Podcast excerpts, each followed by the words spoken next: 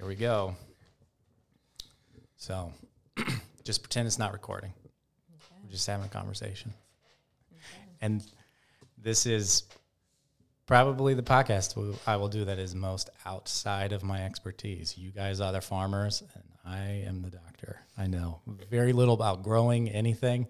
And in fact, at our house in the garden, I've completely subbed out all of that to my wife and sister in laws. They do almost all of the mm. growing, and I kind of sit back and they ask me what I want to grow, and I tell them, and then they do it, or maybe they don't. So, It's as tricky as medicine. really? Oh yeah. Well, Rochelle, I call you patient 0 mm-hmm. and most people have heard me talk about that, but now you're actually on the podcast. So this is Rochelle and Carrie Ziegler from Lone Tree Farms, and you guys, I'm I'm gonna breeze through your past so I can get to what Yep. you're doing now. Is that okay? Yep. Absolutely. So Rochelle is unbelievably sick for two decades, Yeah. Uh, most of my adult life. and the illness is pick a symptom and you had it. It was chronic sinusitis, it was severe anxiety, it was thyroid issues, it was chronic inflammation, chronic fatigue, Hormone issues, Autoimmune. digestive issues. Infectious disease that would not go away. It was all of them. And essentially, what you did, Carrie, was through your guys' research has led you to here to understanding that we can't heal unless we have food that is not poisoning us. And so you started your own farm. And I know that is a, we just flew past hours and hours and hours of research and countless years of pain and frustration and tens of thousands of dollars of money in trying to fix yourself. Correct. And that might be on the shy end, Probably. but essentially that brought you to we have to start growing our own food. And you landed on beef. Was it by chance you landed on cattle or was that on purpose? Well, beef's one of the largest proteins consumed by Americans, and my grandpa had had cows. I'd been around cows; they're kind of cool. We had the space to do it, um, so we actually started with ten chickens and two cows. 10 chickens, I think four bred cows. And then we bred cows. had, what, five pigs maybe that first year. So we actually started with, with three different animal proteins. What um, year was this? I believe the cattle we got in 2016. We started with four four bred cows. And this was right before you moved to the place that you are now. Yep, where we are currently was in 2018. So, you were on a house that had fencing and everything for cattle. right. We lived on 40 acres. We put in the fencing, so the plan was always just to raise our own protein for our family. Mm-hmm. That was it. And it wasn't just you, Rochelle, who were sick. Like your whole family was sick. Three kids. Um, and so the bulk of it was myself and the three kids.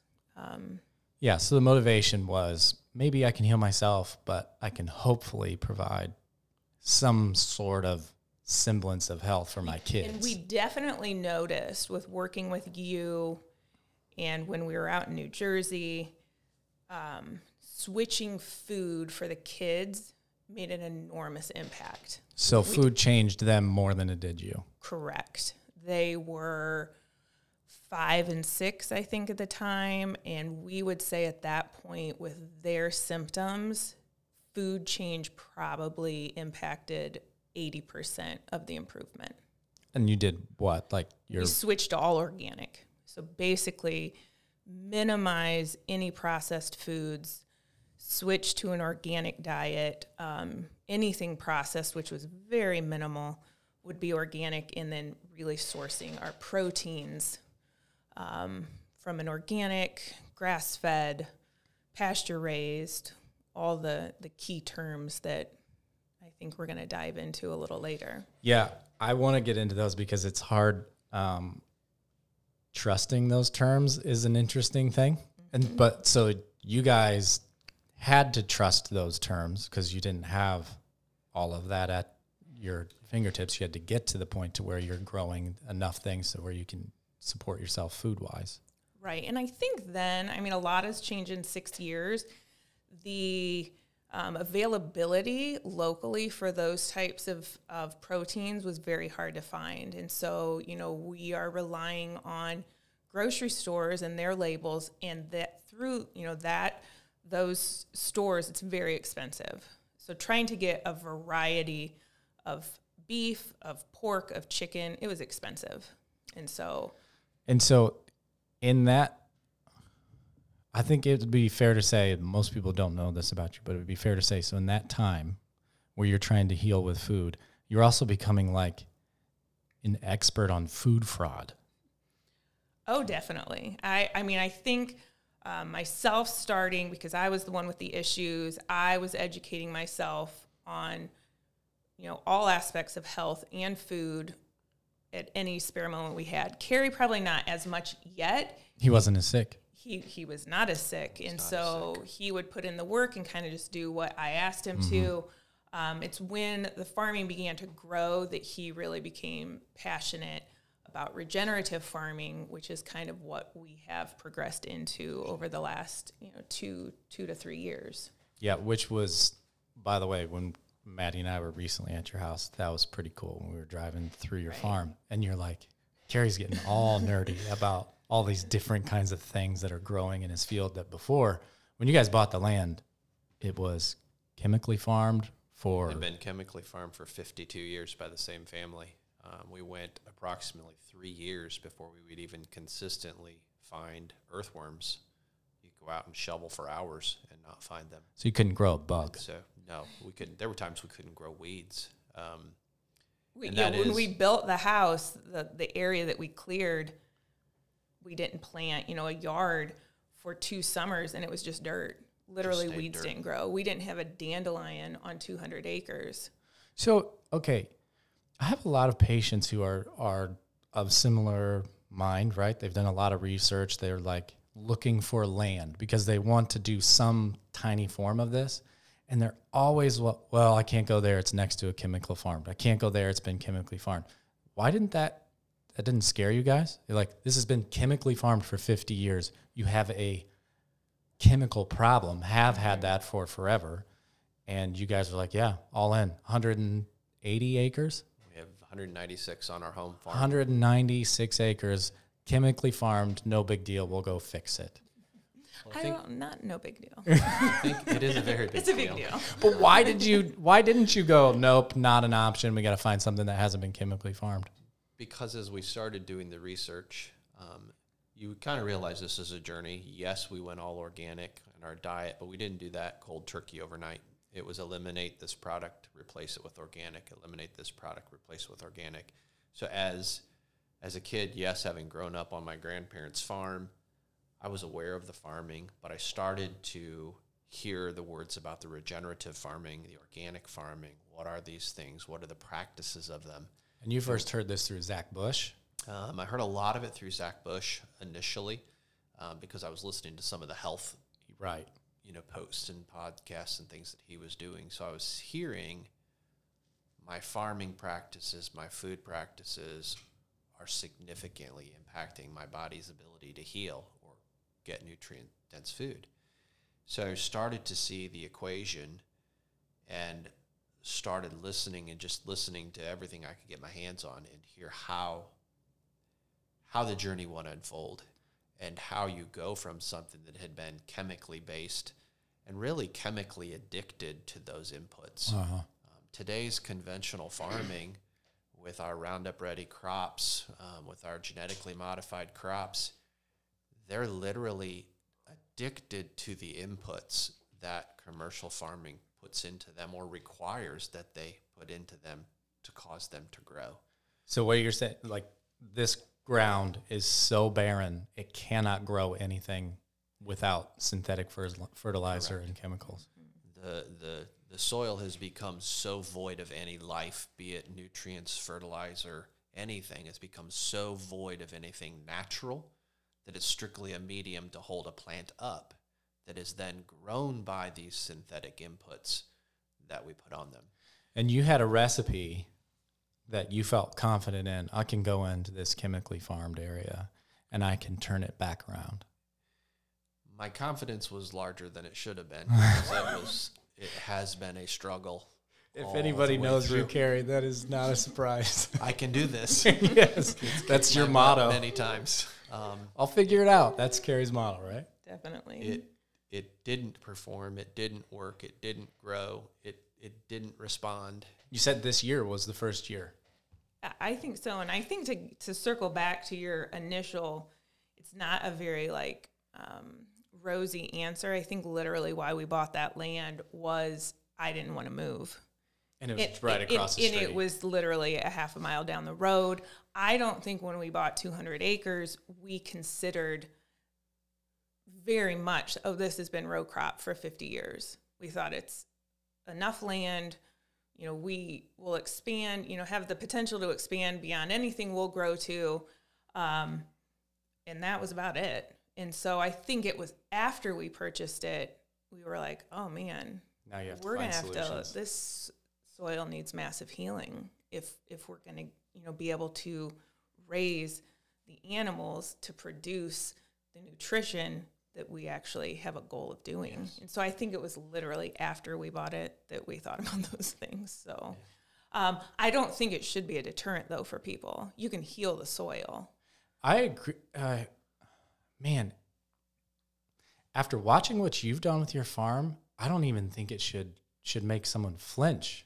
Because, uh, well, one of the big reasons is the land that they're looking for is impossible to find. It- in well that's state. the other thing you can't There's, there's not around. we are in the midwest that's if there's land available that's what's being done with it and so it Right. And if you want something that's like not near a farm that's being sprayed and has been, you know, virgin soil, like you're going to have to move to you're gonna have to move out Texas. of exactly um, you know it's it's along with every other choice in life pick your battles and you've got to do the best with what's available so yeah if you're gonna live in indiana you're gonna have to have make it work Well, what's unfortunate is not just Indiana. It's like Oh, if you're living in Indiana, Ohio, Illinois, Right. Kentucky, yeah it, uh, the whole way down. If there's Exactly. farming, it's it's been contaminated. You know, 7,500 years ago, when conventional ag really started focusing on production ag, and this needs to be, you know, very profitable and very efficient, and we need to grow 200 plus bushels to the acre. You know, when when it became such a profit center, things really started to go downhill. Um, Because originally it was feed your family, there was much more we need to feed our family and feed our community. feed your family, feed your community, and that's that. and the quality mattered, um, where now quantity matters, um, and and we do whatever it takes to grow the biggest, fastest, tallest, cheapest, for the highest return to to the to the profit centers that run it. And that kind of gets into the, I don't want to say argument, heavy discussion we had at your house. Because I s- was saying, hey, why don't you grass feed a cow, finish it with organic grain so you can get it to weight faster and maybe sell it at a lower cost so people could have afford an, a mostly grass fed animal. Mm-hmm. Correct. And you kindly told me that's stupid. It wouldn't work. There's no such thing as organic grain for animals. Why? there is I, there, I'm getting too far ahead of where we want to go, that, but that was a lot to unpack That in that was. one little statement that was. Well, there's a couple silos of thought that I think if we if we help put some words or some topics in categories that may help us kind All of work Yeah. through them. Let's do that. Like you were talking about the Yeah. two categories. Let's let's do that. Probably, I think we should maybe most clearly defend identify them as a toxicity silo and a nutrition silo. I like your silo farmer wordplay here. I don't even have silos, by the way. um, schools of thought. Um, and, and organic, which is probably one of the most commonly recognized words today, falls in the toxicity side, not in the nutrition side. So when we start thinking about it in the farming respect, when we're talking about organic farming, we're talking about not applying chemicals, synthetic inputs. So um, it's a conventional ag is grown free from fertilizer, grown free from genetically modified. insecticides, Right. yeah, herbicides. We did, yeah, Who controls that label? Because that label's trademarked, right? I can't just slap, "Hey, this is organic honey" on it. Correct. USDA, USDA um, does regulates that term. regulate that. Which That- the USDA is the United Big States yep, umbrella- Department of Agriculture. right. So And that goes back to part of the discussion and where we started. Why did we decide to grow our own food? Can you trust food labels? Can you trust regulatory entities? You can search any of these words and find a myriad of definitions. Some of them are regulated definitions, many of them are not. Which- so good marketing means I stick something pretty on a box or pretty on a label that is a catchword people are familiar with and they assume it to be a positive thing. And you're saying there's loopholes around it actually being what the, you say it is. I'm saying there's many loopholes, and that typically the larger the corporate organic, we'll call it, the more loopholes they have found or been allowed to have because they're large. And that, that is ultimately probably what drove us back to growing our own food is the certainty of knowing how was my beef, my pig, my chicken, my egg produced. And I know the loopholes that I Yeah. didn't skip. This is why it's so important to know your farmer, right? Right, and I think that was where we were. Um, we weren't doing it for a profit, and so we weren't going to cut any corners. And really, I got down to as we began researching how organic food is raised, how it's regulated um, from a farming aspect, just from looking into it ourselves um, to become certified organic or not. Um, the loopholes that you find out about were quite disturbing. And So, so, your your standards are higher than USDA organic. uh, and you'll start to see the catchphrase beyond organic now it's not a regulated term but i think it is um, it sprung from the idea that people who were doing it um, for for the health of what they were producing realized they were doing more than what the usda organic label represented um, i've always been one to think cheap organic is cheap for a reason mm. and they are using all those loopholes to produce a product and make a higher profit. Could you give me an example? I, I, I th- well, let me give you an example of one that I know of. Yeah. So I can call wheat organic, and that means that you know I didn't. It's non-GMO, and I didn't spray it. However, once I pull it out of the ground, we call it organic, and I can dry it faster and put it on the shelf if I desiccate it with glyphosate. So you can get away with calling wheat organic, yet still be sprayed with glyphosate to cause a, a drying agent to desiccate it. That was one of the loopholes that that um, oh, who's the doctor lady that was like the expert on glyphosate? I'll think of her. Do you know Spinette or s- what's sort of what is her name? I'll try to look it up as you give me another example, but maybe Carrie, you can give me. Well, and I'll real quick just before we go down the organic example, a big one too that I see a lot with people who are confused are non-GMO, um, which obviously non-GMO is non-genetically modified organism.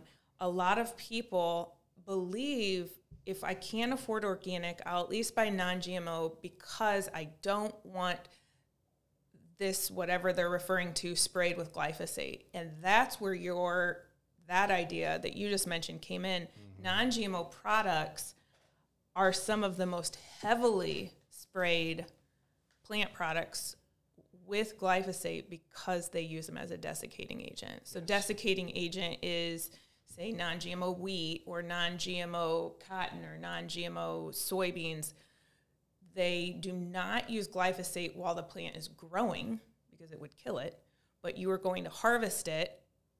You spray it to the hilt with glyphosate to kill it, and then you harvest it. So you're saying one of the most poisonous foods you could eat is something that has the non-GMO label on it. It, they're, they're some of the most heavily sprayed glyphosate um, products out there. And for people, if you want to get deeper into glyphosate, uh, the doctor Stephanie Seneff. So she was Seneff, S E N E F F. If you want to look at her research on glyphosate. It's, It's a great paper. I've it- listened to it. it's pretty damning. And Dr. Bush has some really Yeah, good Bush stuff on, as well. on glyphosate. So, so that's one of the sneaky ways around putting, like, you can put non GMO, put a nice, cool looking wrapper on this thing, and go buy that granola bar and think, I'm doing better on this. And they'll even mark it up money because people are going to buy that label. Right. And in the other aspect that kind of irks me from a farming perspective because we really pride ourselves that we not only use organic, we use corn free, soy free, so a lot of those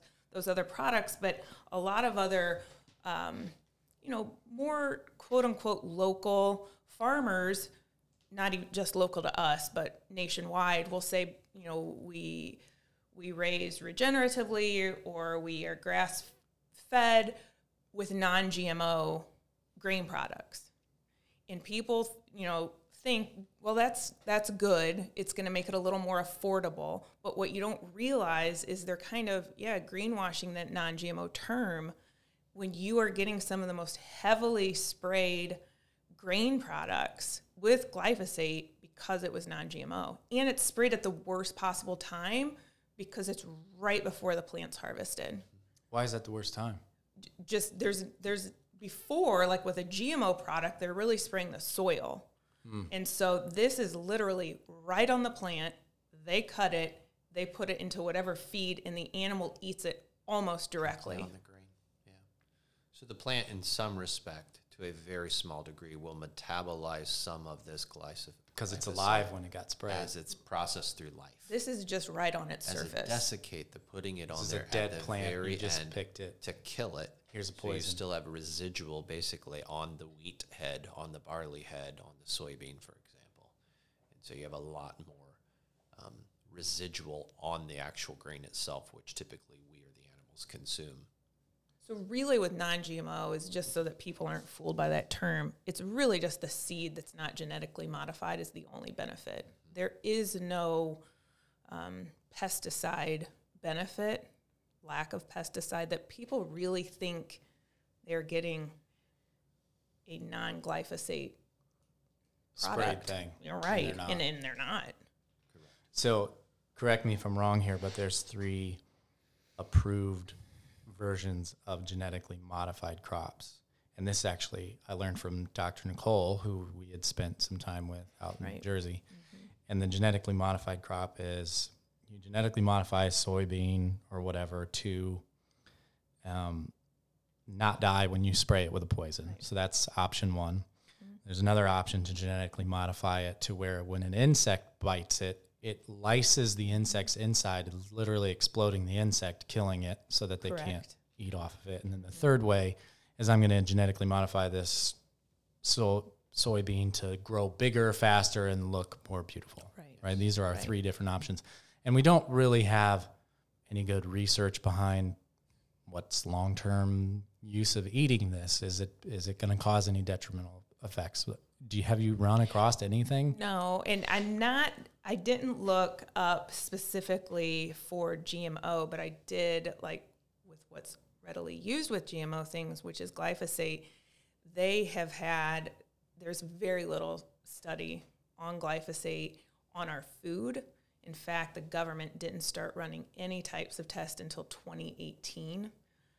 On Wait, wait. on the 2018. We've been spraying this since Right. 1996. 1996 Roundup Ready crops. And so, and it wasn't until they were pressured, the pressure kind of didn't start till 2016. They promised to start doing it in 2017 and actually didn't do it till the first time in 2018.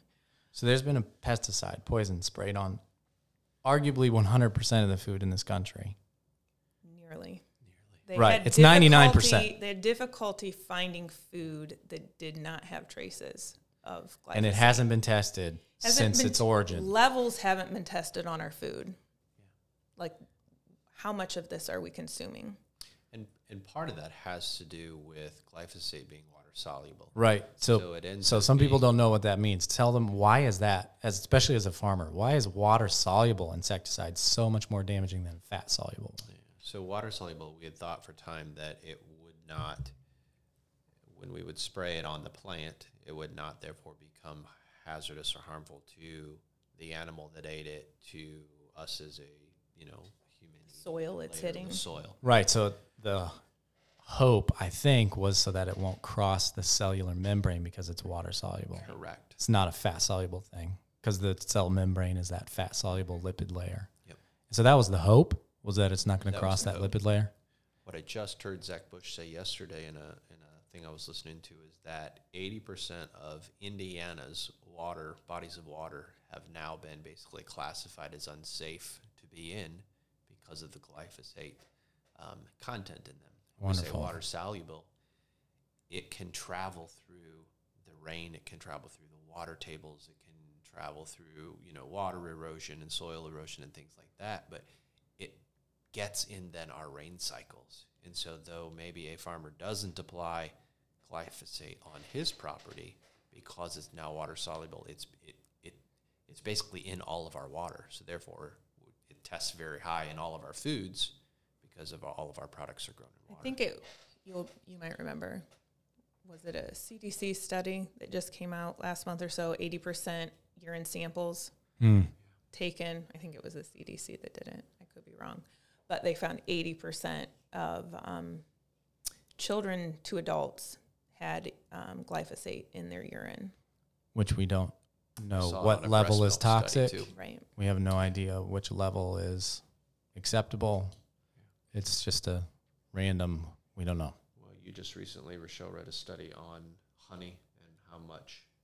honey they in that when they finally have started to test our food um, obviously um, it is affecting honeybees to a, um, a detrimental um, extent but honey generally has two to ten times the allowable amount in the EU. So the EU does regulate this. Um, we don't in the United States, but our honey here in the United States had two to ten times the allowable levels. In Iowa, it was over ten times. But you think you're in the heart of glyphosate usage there in you know corn and soybeans, and so it had over ten times what's allowed In honey. in the honey. See, this is the really frustrating thing for a lot of people. They're like, I'm eating good. I'm eating honey. Right. I'm eating organic this, organic that. And the reality of it is, yeah, but it's all unfortunately not what it used to be. It's all been contaminated in some way, shape, or form. which I was listening to a podcast by Nicole yesterday, and um, it was on you know the health of our soil, and she said so. A lot of the arguments then are why eat organic, Right. Because you want to be like, well, just let's just eat it. cheeseburgers and Cheetos and But, who cares? You know, glyphosate is something that's because it's been so massively used worldwide, especially in the United States, it is difficult to find anything without it. Obviously, organic, it is not being sprayed on directly, but she had said too, there are over 262 other approved chemicals that we spray on our food. And so when you do eat organic, you are getting a much, much lower amount of those toxic chemicals versus conventional. So there is still an argument um, for organic, um, even though you know we just kind of painted a grim picture. Yeah, my I have another argument for that too, and it's like everybody has the ability to to detoxify their body. We do it every day, all day. I have so many people ask me, "Hey, should I do a liver detox?" I'm like, "Well, you're doing one right now." but yeah, you should promote your body's detoxification pathways. The amount of toxicity you put in your bucket matters. That's why you eat organic. Absolutely, Because if you're going to eat this honey that's 10 times the amount, and then you go over and eat this non organic honey that's 50,000 times the amount, that matters. right? It does. It's a debt. It does. And that's kind of part of what you're talking about with these two breakouts. So, organic is talking about toxicity, it has nothing to do with nutrient density. However, it could be nutrient dense, but that's you, you don't know. The term in and of itself is not representing nutritional load. It is simply indicating the toxic load that And- was not allowed to be placed on that plant. And so, USDA organic would be the highest label of organic that we can achieve. It's regulated. Yep. That is regulated. right? And I think, I don't know if we want to circle all the way back to your very original question, the example that I think I find interesting that you found with the loopholes for organic. With us, we have organic beef, and so we do feed them a lot of hay. And this was the loophole you came across What is it? with with hay. So probably four years ago, I was at a grazing conference because you're learning how to efficiently feed these animals, and hay obviously is one of the grass products we feed. Yeah, so hay is just grass you let grow tall, harvest Grass is it, let, it grow dry out. Yep, we allow it to dry so that we can store it and then feed it in the winter. And so, one, I was talking through a farmer who was also at this conference who had been recently talking to his certification board, his organic certification board. And he said, you know, the good thing that is hay is really short this year. My certifier told me that if I had inquired with three of my historic providers for organic hay and they could not provide me organic hay, that I could then feed conventional hay While keeping my organic label. while keeping my organic status. Yeah. Similarly, we have found like for medications or treatment of animals, you know, we would say no antibiotic use, you know, the, the myriad of things. Dewormers are a big one, using like an ivermectin dewormer or something like that. It's very clear in the print that unless you, you know, you're discouraged from using that unless you have a case of worms or something that you have a hard time getting under control. You've tried your organic methods, they're not working, then you can default back to that And maintain organically. and maintain organic. Yeah. And so, and the certifiers are different. And it seems as though the certification standards are getting more and more lax. So is this like a guy that drives around to certified farms and just checks up and says, "Hey, how you guys doing?" Or is it just like, Often "I got the label, you get checked up on again never?" Oftentimes it is based on the quality of your bookkeeping, you're the bookkeeper. So what you write down, they'll review, and whether you did or didn't do that practice, It's on the very honor system. Very subjective.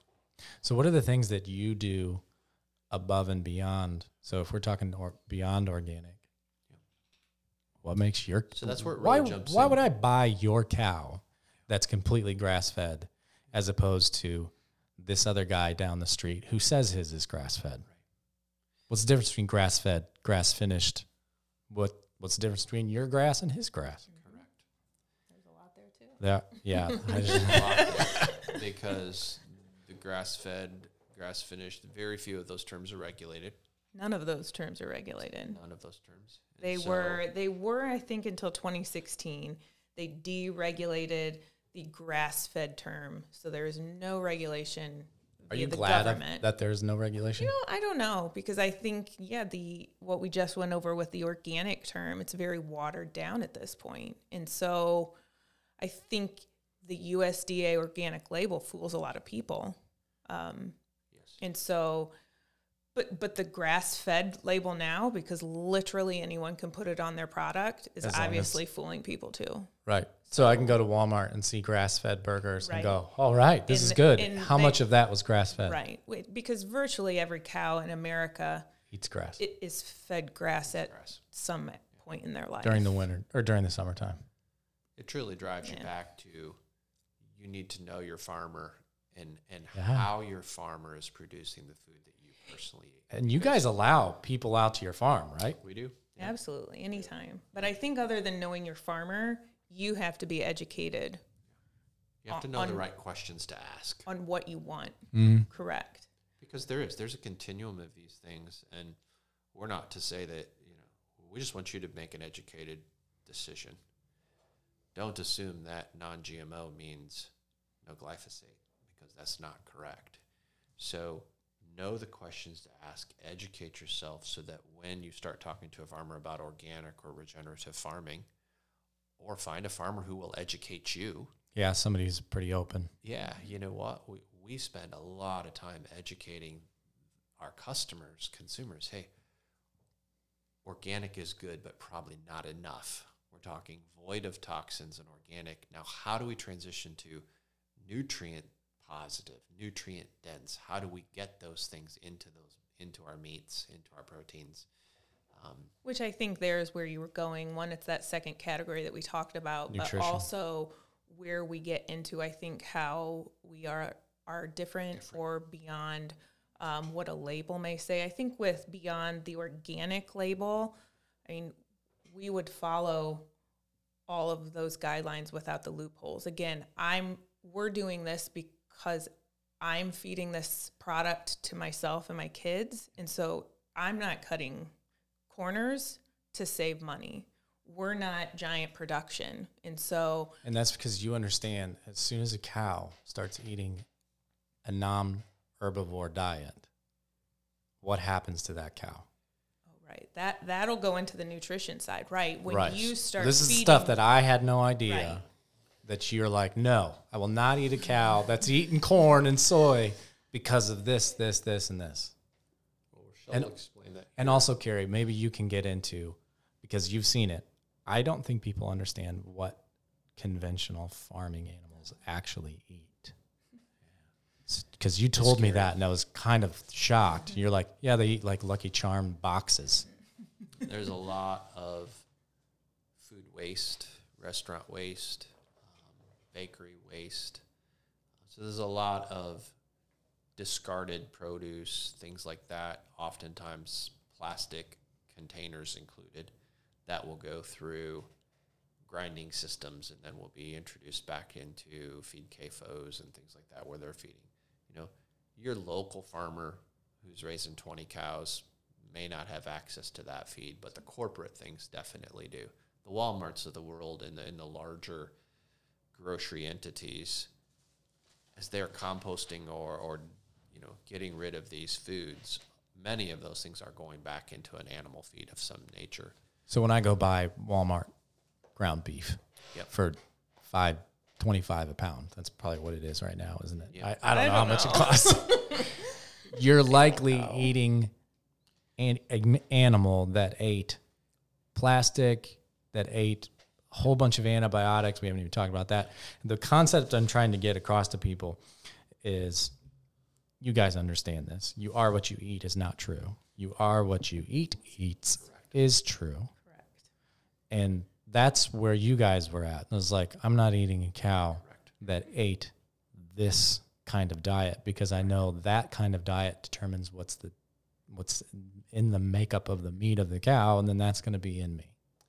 Well, in in conventionally fed beef, um, there's a reason your mainstream medical um, professionals would say, you know, red meat is not healthy bad. for you. You know, it causes you know heart issues um, because conventional. And you would agree with that, wouldn't you? Absolutely does. I would agree with that. Yes. If your only access is to conventional beef, yeah, I would cut it out of your diet. And I would go a little bit nerdier on that and say, you're arguing that conventional beef is going to start the inflammatory cascade that is Absolutely. interleukin 6, prostaglandin 2. I'm using big words, but all of these things that generate, we know, cause heart disease. Right. As soon as you introduce grain into that process, and Rochelle will explain some of the specifics to that, it changes because many grass fed beef are finished on grain in the last 30 to 90 days. To get them fat. Because it's really hard to get fat when an animal only eats grass its entire life. But as soon as you make that grain conversion, the, the negative things multiply off the charts. a little bit of that is a cow's a ruminant, and so they are met meant to be consuming a high fiber diet, hmm. grasses. Which is why they have seven stomachs. Four chamber stomach. Four. Told you, you were the expert, buddy. They have technically one stomach with four chambers. Oh, oh, I did not know that. One stomach, One stomach, four, four chambers. chambers. That's like go. one of those lies you hear in your Right. elementary school. You know, you swallow 15 spiders a year. Right. You're like, yeah, somebody made that up. Um, and so, a few little facts. A the natural one of the big one with inflammation. You look at omegas. Um, naturally, grass fed, grass finished. That's all they're consuming. Um, ca- cattle will have a three to one ratio of omega six to omega threes. Um, and you can probably step in on this. What I read was anything higher than four to one will start to lead to all those health issues that you just that you just kind of went over. You know what's funny? they argue the same in humans. We should have a three or four to one ratio Right. of omega six to omega Right. three. When you feed grain to a cow, it jumps to a minimum of a 20 to 1 ratio That's of your omega right away. That is why red meat's not good for you because it's that grain. Um, also, Carrie, you'd you'd said, or maybe you, Caleb, about the fat getting them when we feed them grain the last sixty to ninety days. It's because they can't get that fat content. Cattle aren't meant to be a fatty protein. They're a lean protein naturally. We've not been fed lean beef most of our life, No. so it's very odd to us. But just because it's odd doesn't mean that's what it naturally should be. So beef is a very lean meat, which is one of the things when people switch to grass fed, it doesn't taste the same. And so um, you, you kind of have to change your, your palate for what you are consuming um, because that, that fat, which is what is um, desired in conventional beef, is the unnatural part of that beef. And so it is where those health issues are coming from um, and kind of what we're happy we don't have in our grass fed beef. So you would say, coming from someone who's had some significant health problems, if you're going to make a change in your food to try to help your health problems, probably one of the biggest things they could do is stop eating conventional red meat. I and I don't know where I heard this exactly, but it was early on. It's filter your water and stop eating any product from a conventional cow. Dairy, So dairy and cheese, beef. yogurt. You know, why do we have so many Im- issues and reactions to dairy? We don't do dairy. We have dairy from our own one cow, but we don't really promote that. You know, to where we sell, but um, Do dairy. you guys want to? that that is a big undertaking. That was a loaded question, cows. wasn't it? we might for you, but um, that's a lot. That's a lot of work too. So, but um, grass-fed dairy is so good for you. Conventional dairy is so hard on your body, and so if you can cut out one thing in your diet for your health, it's convent anything that comes from a conventional um, cow. I try to argue with a lot of people to change the way that they're thinking because a lot of people will say I'm lactose intolerant. And you can watch that same person, literally have watched that same person take a full glass of milk from a grass fed only cow and drink it with absolutely no problems. Whereas before they would have been pooping their pants Right. for the next week. You're, you're not lactose intolerant, you're poison intolerant. I mean, we don't do we don't do row crops, but that's that's what the majority of gluten sensitivities are too. It's not gluten; it, it's glyphosate. Um, Right. So you know, it's why you see people all the time that can't eat gluten to any extent here. They can go to Europe and eat it all they want. Yeah. See, this is something interesting. There's a very American problem is that we now have all of these allergies. So many people have intolerances and allergies and food allergies, and, and especially the ones towards food. It really just feels like you've been exposed to poisons and they've attached to food proteins. And so you think you're allergic to this strawberry. Strawberries are not allergic by nature. You should never be allergic to a strawberry. That literally happened to me with peaches. You're kidding. Because when I started having the most massive of all my health issues, I started reacting to eating peaches. Like, you know, my throat would get itchy, my face swelled up, and I'm like, this is odd. Like almost anaphylactic. Almost, yeah. I, I, one, I thought it was a fluke. I didn't realize it was the peach. Ate it again, it got worse, and I'm like, oh my word, that's so odd. I'm almost 30, and I develop an allergy to peaches. Well, I obviously, you know, I had a mold issue, and mm-hmm. peaches are a very high mold fruit. The skins of peaches can be pretty high in mold. So your body's attacking So the I was peach I was reacting and to the the, mold. mold. that was on the peach, and I ate a peach for the first time last summer. It had been over ten years, and I'm like, well, fingers crossed, and nothing. I was fine. Was it So, awesome? It tasted really good. Carrie, you were about to object about Yeah. the thing I was saying, or maybe add to it. I was going to add because you had said, you know, what is different, and as we start going down the regenerative journey, that's Yeah. where the difference comes in. And this is what I think most people will be exposed to for the very first time in this podcast. They're going to have no idea what in the world that is. And, and I would say 10 years ago, I didn't know what it was. You know, when when a farmer harvested corn and fed it, you know, ground it up and fed it to its cows, you know, I've had because I've watched the medical side of my wife and children had been exposed to farming living here in Indiana my whole life, so I've seen a lot of things, heard a lot of testimonies. I remember a large dairy farmer. Um, they both have milk, but then they also raise a lot of the male dairy cows because you can't get milk from a male cow um, for for beef. Mm-hmm. And they were combine or they were baling straw one day, and I said, "Well, what are you going to do with all that straw?" So we're going to feed it to cows. I said, I said, like straw is yellow. You don't feed straw to cows. You feed hay to cows. He said, no. He said, we just need the fiber because we put all of the additives. So basically, all of the nutrient, the proteins. He said, we will mix grains with it. We will mix protein powders with it.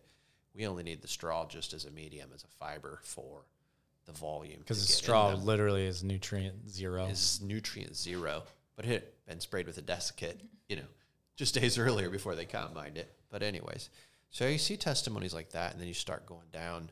Okay, organic is void of toxins, so now we haven't put the chemicals on it. What does the regenerative side mean? Where are we starting to get those nutrient dense things? A lot of animals, a lot of cows are fed maybe a monoculture diet or maybe a few species of a diet. Okay, we feed them a corn silage or we feed them um, Alfalfa. an hay. alfalfa hay. Okay, one or two products. Every single plant has a nutrient profile to it.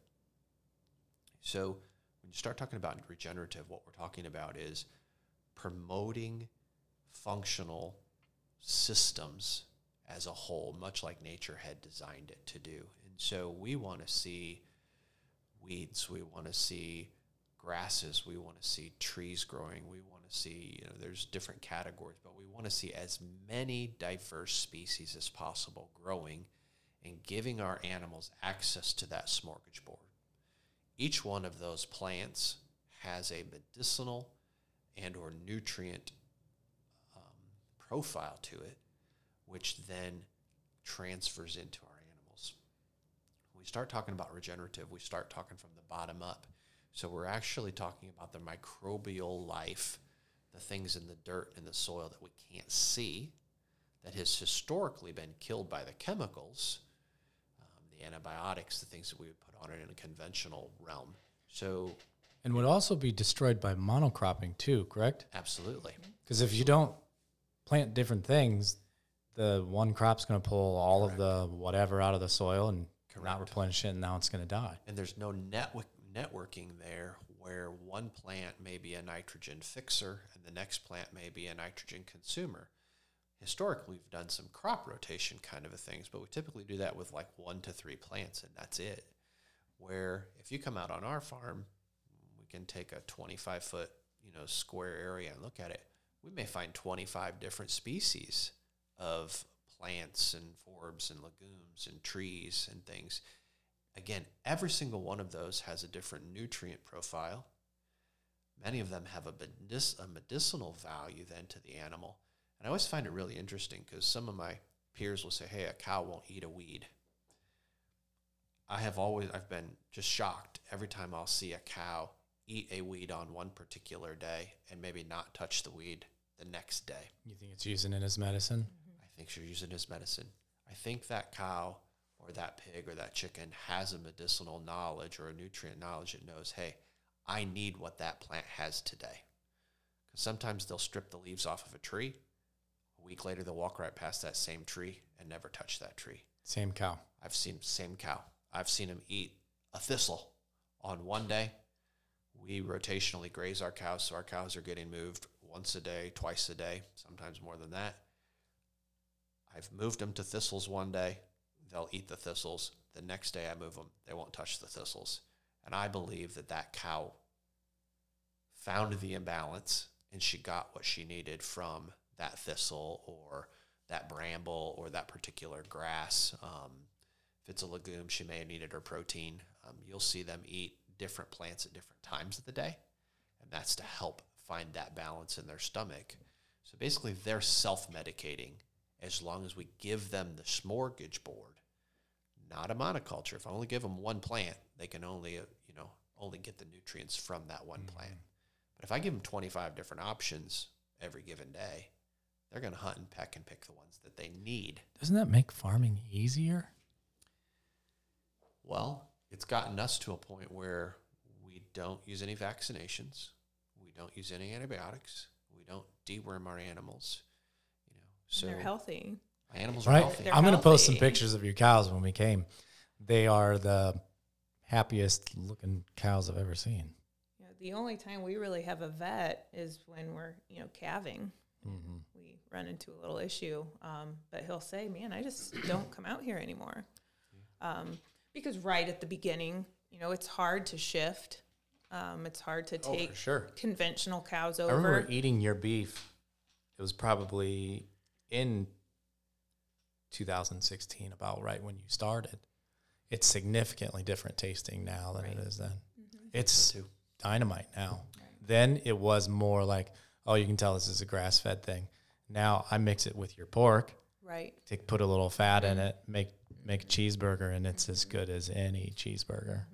And you have to think of that again from the regenerative side. As our soil has healed over the years, you know, when we planted, let's say, five species of grasses when we planted them, Yeah. now there's been many more native grasses and weeds and forbs and things that have shown up. The native seed bank is a real thing. There's a lot of plants that will grow once you get the toxicity and the drug addiction out of this old conventional stuff out of the way. Your your ecosystem starts to thrive. I've started to see plants that I'd never seen before. Like, well, That did you didn't plant. I didn't plant that. Where did that come mm-hmm. from? Um, so it's really neat to see those things starting to show up voluntarily because we're just allowing nature to cycle. We're starting to see the water cycle. We're starting to see, you know, all of those things cycle and have a symbiotic relationship again. Um, it- it's like a network. You know, the more players there are in the network, the easier the messages pass. Well, yeah, it speaks to your point that better soil equals better nutrient in the plant. Better nutrient in the plant equals better nutrient in the cow. Better nutrient in the cow tastes better than anything else.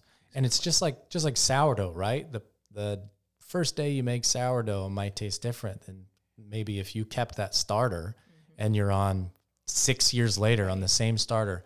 It all comes back to the microbiome of the soil or the microbiome of the bread or the whatever. Right. It's Has how start with the many soil.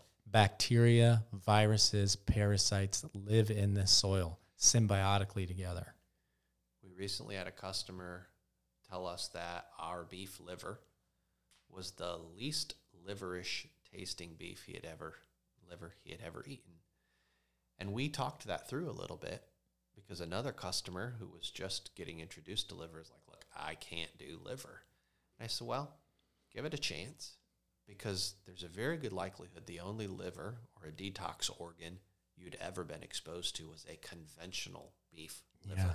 Not really thought about that. which would have very likely had a very heavy toxic load its entire life. It's going to taste pretty different.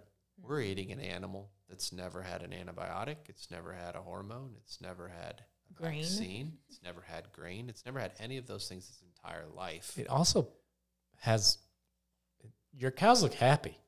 Like run around and play and Well, and stress is a huge Stress thing is a too. huge thing. It they're mammals. They experience stress. and and I can't remember which one of you did told were talking about the the study that was done on the stress of the animal and the people consuming it was- developing the same um, anxiety or depression that the animal Yeah, you get the same catecholamines from the adrenal Right. glands from that animal. That was And- Carrie when we were talking that- about. Well, we've talked about this for a while, like people who shoot deer Yes. and the stress of that going through an animal. Now, butchering an animal is always going to be somewhat stressful. So but I mean, you're even, gonna have that. even to that, we, you know, when we butcher, they, you know, you can bring them in the night before, Mm. and we won't. We'll be the last, the last. Um, Our last So your last cows don't stop, spend the because night they're at not the butcher spending shop A night. It's The we're last. talking minutes to go from eating in the field to now. um, We switched processors a while back because they wanted the animals in the night before. And I said, no, I won't do that. I said, in fact, I want to be the last animal to arrive the next day. And the last butchering we did, I timed it, and it was 36 minutes from the moment the animal stepped onto the trailer to the moment To the slaughter perspire. had happened. Perspire, expire. Yeah, they're sweating all the way there. so, you know, it- so it- I in that I think that that impacts the taste profile of meat as well. Well, this gets to a point that I had. Um, I'd listened to an, or watched an episode of Chef's Table. I don't know if you've ever watched that show, but it was on a, a farm in Blue Hill, New York, and this their whole concept was better ingredients equals better food, and the one of the interviews in the, in there said that younger people, people my age and younger and your age, they're starting to get that eating is an ethical act, mm-hmm. and if you really truly believe that, if you really want to care for the environment, you want to care for your family members you're feeding food, or you want to care for yourself, the ethics of how the animal is raised, how the animal is butchered, actually matters. The ethics of what they eat matters. And if you can find the highest, most superior form of ethics in your food, it will generate the most nutritious, most best tasting, and the most health opportunity. absolutely true. And, and the generation below me starting to understand that at a much younger age than it took us. Right. Twenty years in. Yeah. Um, well, and I think I think um, a farmer who has that much concern about the ethics of the life of the animal is going to have equal concerns than to the nutrition or the toxic load. Um, of course. and so I think they all they all kind of go hand in hand, and that's why um, you do have such a superior product, it, even if the concern is ethics, because obviously we're highly concerned with ethics. Um, it it's a struggle at times um, because you know you're not just raising a hundred pets, and so um, you know I think I said eating is an ethical act. I, I like the phrase. You would probably say there's a right way and a wrong way to do something. Just do it the right way. Right. But obviously, that concern overflows into you know what we're doing with the land they're on, and Yeah. um, you know so many other aspects, which just I think overall make make it a a healthier um, version of what might be out there elsewhere. And our journey, our journey, uh, I find it maybe unique. I don't know. It's interesting to me, but I will say, with knowledge comes responsibility, and I'm one of six children who you ate was what was put in front of you. Yep. There was typically enough for all of us, but gave no thought whatsoever to what we ate. Many of my nieces and nephews eat what's put in front of them, and their parents may or may not give much thought to what they eat. But as a dad, I watched the health issues of my wife and my children, and I started to then educate myself about this farming process. And it travels all the way through. There's a thread woven all the way through from, hey, how do I create healthy soil to create a healthy plant, to create a healthy pig, chicken, you know, to then help create a healthy human. And as you learn those things, as Rochelle said, you know what, a farmer who might be worried about humane treatment of the animal should also care about, you know, humane or ethical treatment of your land. Mm-hmm. Yes, it's true, but economically, sometimes those things are hard to we say know your farmer, understand that your farmer, what is your farmer implementing? What are they really doing? Because every single one of those steps, if I let the cow eat a grass too short and the grass gets heat stressed, that affects the cow. You're like, well, wait a minute, that's the grass, not the cow. It's all of those things. The heat stress affects the microbial life, affects the nutrient cycle. So It it's all affects gotta your crop next picture. year. Mm-hmm. Affects next year's crop. So it's all got to be a big picture. And do we make mistakes? Absolutely. You know what? But I like to say, and I like to think that you know what, my farm's better today than it was yesterday. And the same is true every day. Oh, I 100% I'm agree. starting to see things. I'm like, wow, I never saw that before. It, it didn't regrow that fast last time. Right. And this is from a guy I watched you from the beginning, right? So I saw your old the 40 acre farm. Your farm is definitely better today than it was the year before. I would bet your meat's going to be even better next year. Been a labor of love. a lot of mistakes. What's the biggest one you made? Um, trying to catch a pig when they don't want to be caught can be extremely stressful. So make sure you have quality fences that you can contain an animal if needed. we don't contain ours very often, but when it's time to contain them, it can get a little stressful. Make sure the fence is sturdy. Yeah. We'll put that on your t-shirt. Uh. Did you get everything you wanted to in toxicity and nutritious? I think you guys nailed it. Yeah, I mean, I think it's a great start. It is. So Talk for hours, and Right. there's so much and so many tangents that you go down. there are. Every one of the topics have yeah, have their own. So I'll give a little precursor into why I'm actually having you guys on here. So part of the problem that we have at our office is people who are unhealthy, chronically unhealthy, and constantly trying to find solutions for them. You guys were one of them, and thankfully you found solutions that I'm going to now probably steal and give to my patients, which is kind of a cool full full Right. circle. Um, we in this room are trying to solve a gigantic problem. It's a problem that we won't solve in our lifetime. But if you're not thinking about problems that can be solved in your lifetime, you're not thinking big enough. Mm-hmm. This is a problem that I expect my son and your son and daughters to continue to try to solve. absolutely. And so in the next year, in 2023, we have partnered with another organic farm that grows produce. Mm-hmm. And our plan is to bring food to our patients. People who are our patients will have the opportunity to buy better than organic or beyond Right. organic food. And same with your guys' meat. So this year, you guys are butchering when? Um, we are butchering. Sorry, Carrie, into the microphone. We are butchering um, predominantly in October, November. Most all of our butchering will be Beef done in October, and November. pork. Beef and pork. Beef and pork. Yep. Do you guys offer doing meat chickens? We do. We do those more um, kind on of a pre-order. basis, on a pre-order And basis. so, Yep. So I could go order chicken from you tomorrow. Yes. if you you know we it takes about 12 weeks and so um, to raise them we just did a batch um, primarily for ourselves but yeah we can that's not one we're just doing yet Okay. around the clock So we're going to offer, we're going to send an email out to my patients, those who were kind enough to give us emails. We've never done this before. We've never sent out a blast email. I'm going to send out an email and say, hey, Lone Tree Farms is butchering. It's going to be first come, first serve. You can buy a quarter to a whole. Is that how you sell it? typically we do quarter half and whole for beef we can go as small as an eighth um, and then um, for pigs it's usually a half or a whole hog Okay.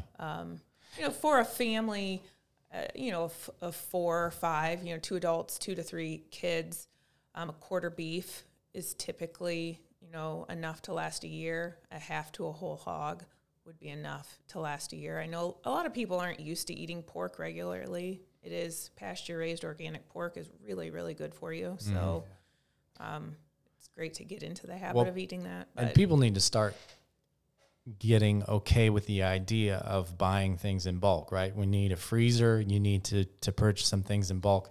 One thing that the last year's taught us is that holy smokes, meat prices right. are as volatile as anything else, Absolutely. Mm-hmm. and your and availability.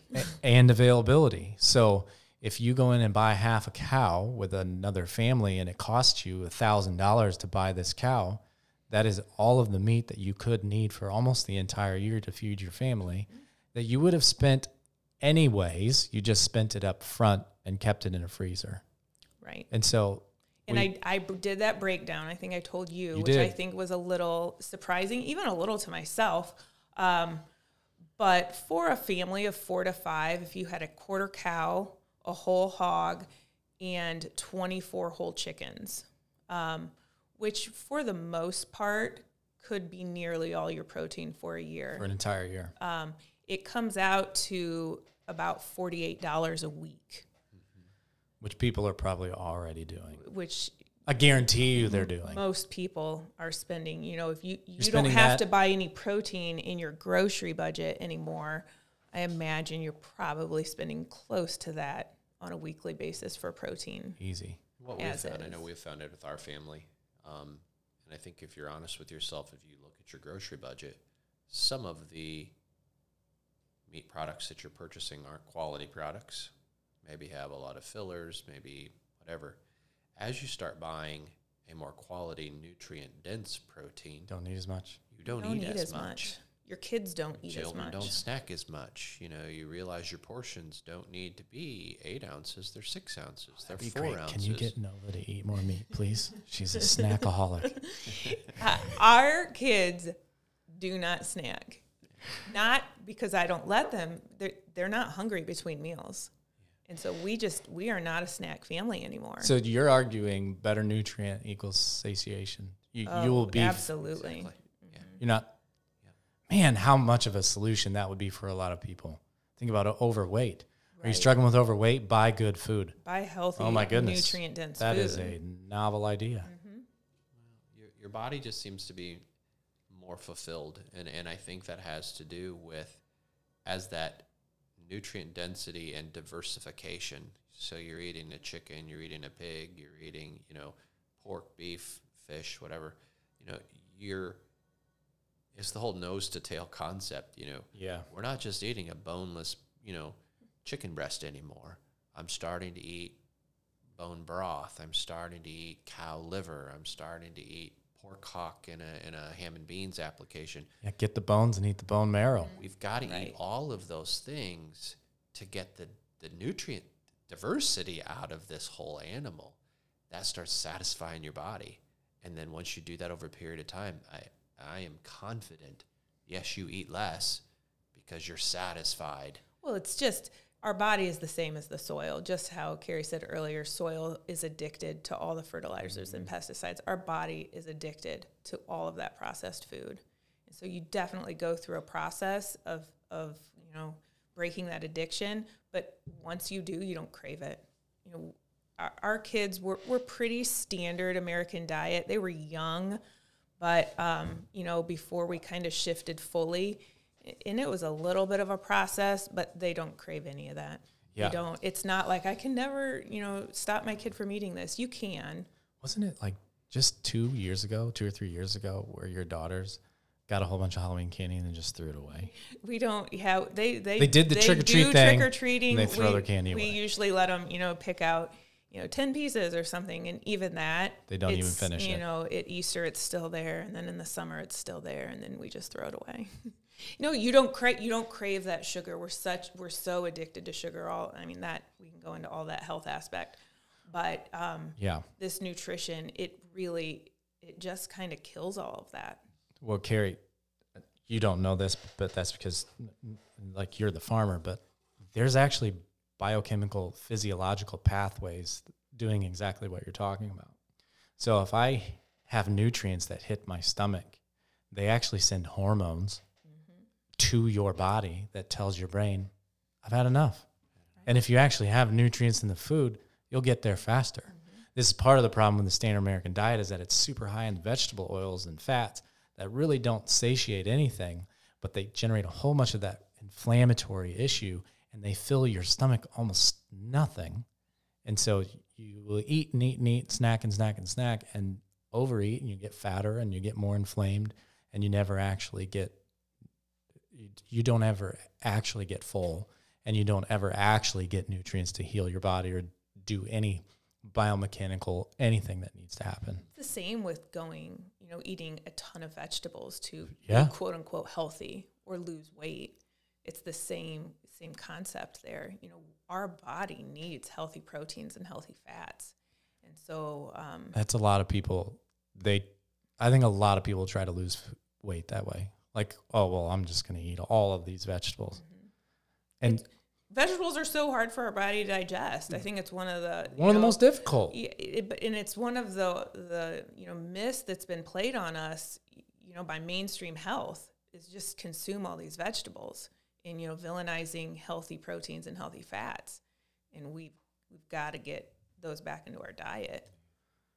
I think the healthy proteins are essential. I remember a client you sent to us, Mm-hmm. and her testimony basically was Caleb said that his medical, you know, his supplements, his medical practices can't help me if I have no fuel, no nutrition in my She body. couldn't do it. She was She just she was at a zero on on the gas chamber. Yeah. So all, all, all of the medical stuff you could throw at her, you know, her car had no fuel.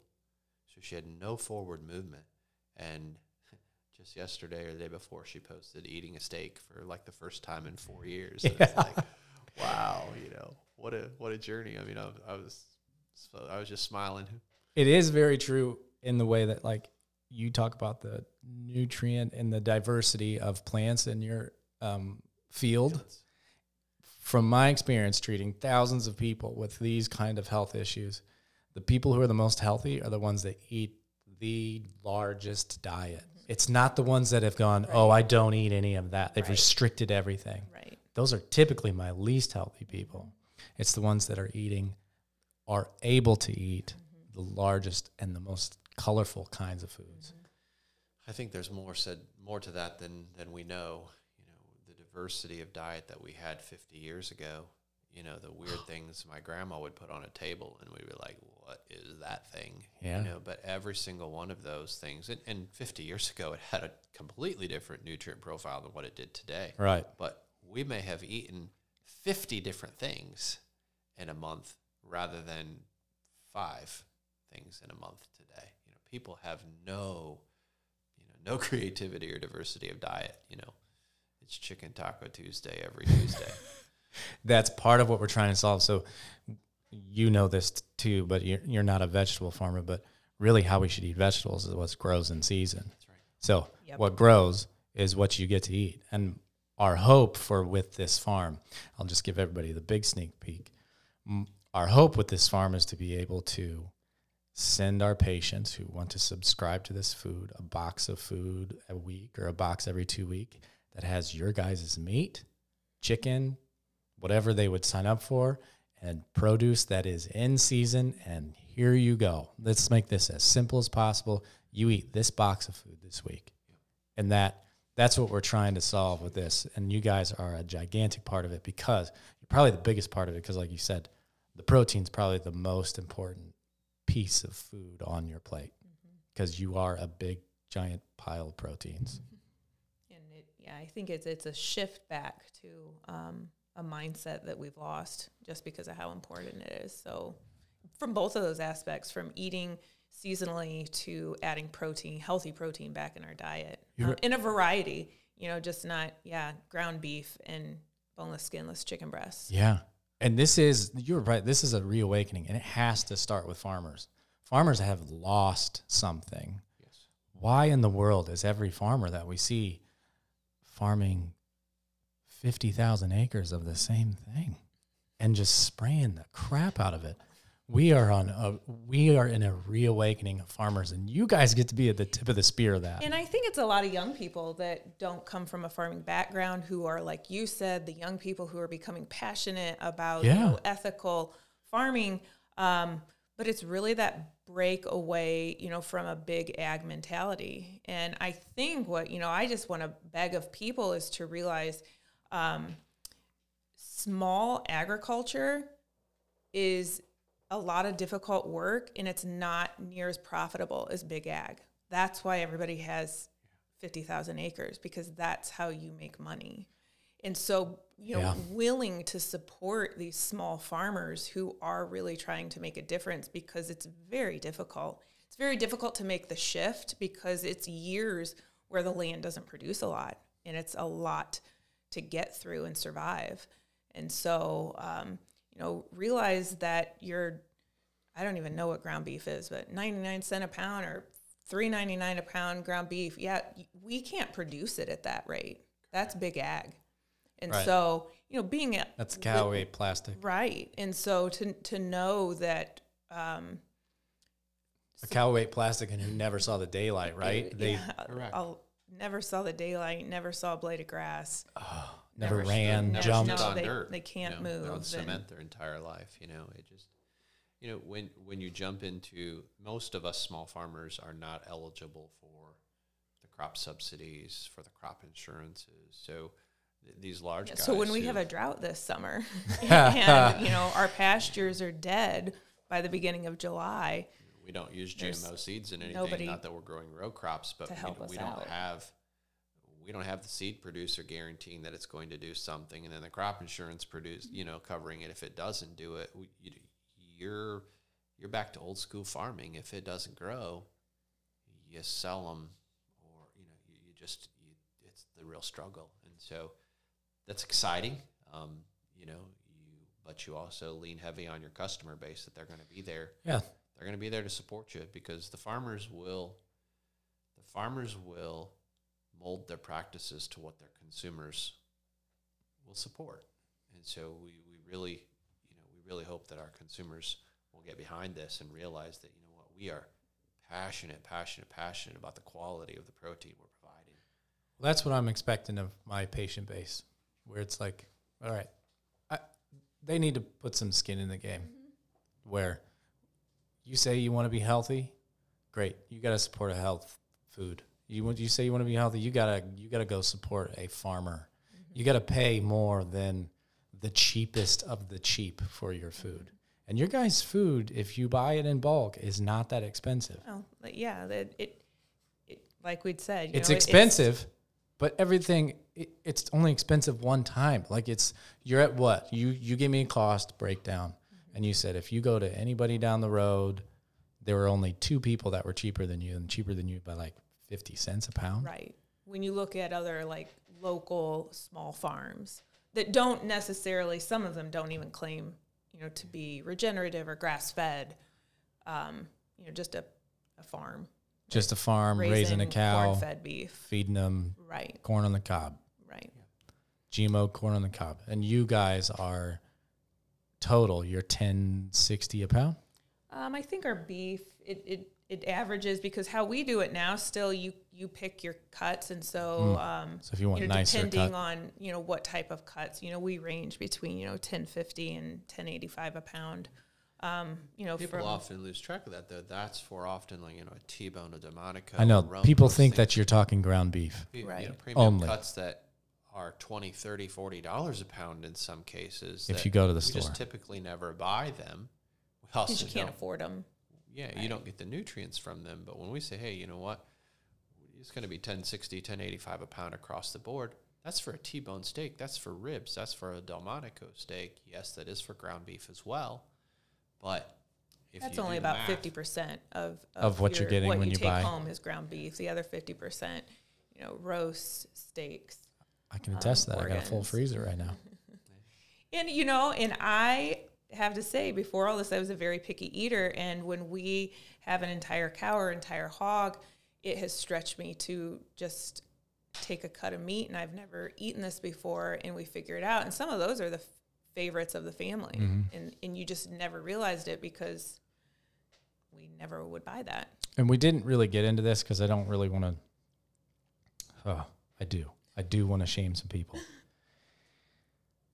You have to make it a priority. You can't have, you can't go keep your grocery budget the exact same and then all of a sudden go up a level in quality of meat and, and in price and expect to still eat Oreos, pop, snacks, go out to eat three times a week. You have to make this a priority. If you're going to make your health a priority, you have to make food a priority. And that's my my biggest, yeah, I guess, uh, thing I get agitated with as well is people want to buy their normal food and, And add this. this. to it. Can't do it. Well, no, that's silly. I mean, I, to me, I'm like, uh, that's just silly because you're right. Why are we buying all these convenient snack foods, the Oreos, you know, all this processed food, and then you're spending this much money on really healthy proteins? That, that that's a, a waste to me. Make the, and you don't have to make a change 100%, but one item you at a you have to i to me is dedicate yourself to yeah change how you eat. Yeah. and it's not all the time. You know we go to culver's so it's not like this is 100% and you're never going to enjoy food. First of all we enjoy our food. It's really really good. But it we eat junk food too. It's just not every single day, every single meal. What was interesting about that, Rochelle, I did I wasn't even planning on asking you that. You couldn't have done that years ago. No, You couldn't eat Right. Culver's. no, we we had You were destroyed if you ate Culvers. We had years where it was a hundred percent a you know X Y Z diet. You know, Clean never only. never eat this, and so um, your body. If you have a healthy body, you should be able to you know go out to eat and not be miserable for days or weeks afterwards. so you regenerative farmed your own microbiome right. with this food. Bingo. And now you can enjoy Culver's without being Bodies are destroyed. are very resilient as long as you expose it to toxins in a very short time frame. It Because it's rebounds inevitable, well. right? It is It's inevitable. We live in a inevitable. highly You know toxic world. You need to live life. You need to go out to eat sometimes. You need to have birthday cake. You need to you need to live life. So if 95% of your life is clean and 5% is an indulgence of some sort, your body will rebound and respond very well. But if it's in reverse and you're carrying a 60, 80% toxic load all the time, you're just going to feel like sludge, sludge and the medical things will will win. And that person needs to go through a period of time like you did, where I'm 100% of the Right. time avoiding this garbage food until I can get to the point where I can tolerate it. And I think even that level took a while to get there. Oh, we, Oh, yeah. Carrie and I especially, we didn't have kids for 10 years, and we were just making the comment. You remember when we ate out like at least five days a week? You know, it was just the two of us for a decade. We ate processed everything. that is a hard shift. And mm-hmm. so, even for us, it would be one food item at a time until you get far enough along that you're just like, okay, let's rip this band aid off. Then we'd go in 100%, a very strict diet for, you know, for me, it was a number of years just out of necessity.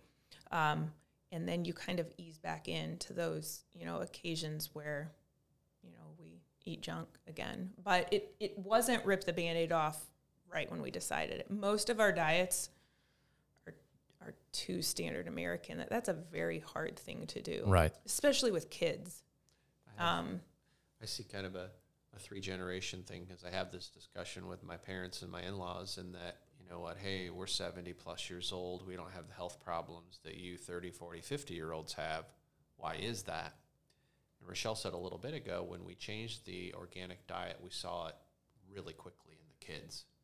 I think it has to do with the toxic load our bodies have had.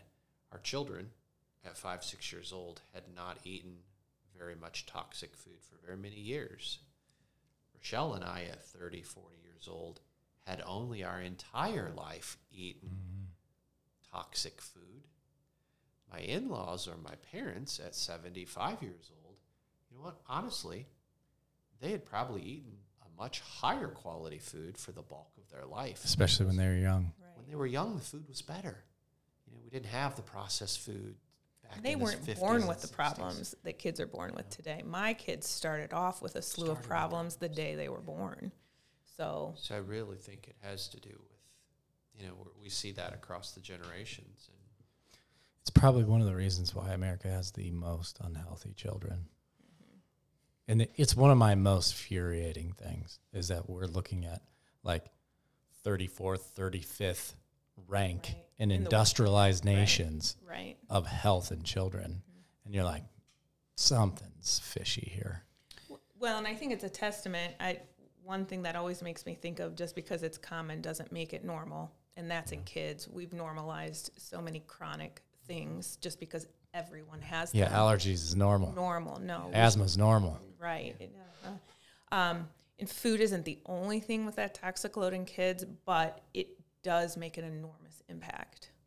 Yeah, it has to, right? It's the thing you do the most often. Right. Eat. Eat. Um, and, you know, when we talk on kind of the toxic bucket, food is huge, but I think once you kind of step into that, to know that there's so many other easier changes for me than food that really lessens your toxic load. Um, you know, like cleaning products, beauty products. That was easier for you. Oh, much easier. Um, I enjoy eating. And so, but when you kind of step into that world, kind of like, oh, don't just change your meat if you're going to eat all the processed food. To me, if you're going to address your food, you really need to look at your whole, your whole life. and so, beauty products, cleaning products, um, all of that, uh, to me, that's easier. Just switch them out. Mm. It, it'll cost a little money, so you can do that over time, but it's not, I don't know, impacting you emotionally. Yeah, unless you're weirdly attached I to guess. your cleaners. Clorox, you know, my mom loves Clorox. So where can we find you? Lone Tree Farms. Is that? Mm-hmm. Do you have a website? Is that only on Facebook, or you? What do you do? Yeah. Well, we're launching a website here in the very Probably near this future. week. Probably next week. Um, on Facebook, you can find us at Lone Tree Farms. Farms is plural. Um, What's your website going to be? Um, the website is going to be Yep, Lone Tree Farms LLC.com. Sweet. And then Instagram, lone tree.farms. Um, probably where the, we're the most active. So, And for my patients, we're going to be sending out a newsletter about yeah. your next butchering Yep. cycle. How many cattle Yep. do you have? we're super excited to you know yeah kind of um, branching out with you guys and so this fall is probably only about 12 cows but the next next year 2023 we're looking at 30 plus head of cattle um, um, pork is kind of on demand as well we have 20 um, pigs going to fall. be butchered this fall so um, a, a good little amount of, of beef and pork that are available and then next year you know about triple that amount so I have a We'll grow with goal our next year. I want to Yeah. feed a thousand people Yeah. next That- year. we'll That would be awesome. customers. yeah I, that can include family members, but I Mhm. I want to feed a thousand people next year using you. And you talked about the age. Uh, sorry, I want to throw this in there. Carrie, you're how old? I'm 46. 46. The farmer we hired, he's just now getting in this. He's 22, 21. Do you know the average age of the American farmer right now? 70. It's over retirement Yeah, age. You're right. in the 70s is your average Right. age farmer. We're screwed we are if we don't are. figure this problem out. Yeah. we are We're about to lose, be at a tainted knowledge base. We're about ready to lose a knowledge base that skill set that may be irreplaceable if, if Right. not a bunch of young guys who don't step up to the plate. Right. And, And- you guys are one of them. and i think with this you know you trying to reach out like this i think like you said earlier trying to teach our kids a different way than how we grew up is how Mm-hmm. we're going to slowly shift this you know having it to be normal to eat this way is going to be what will slowly help to shift it Yeah, it's going to take a few generations. It's It going to be your kids teaching their kids. but i love that our kids you know all of our kids are growing They've up got it. and this is a normal way of life to them It's awesome. hmm Thank you for coming on. thank you Thank you. We're excited.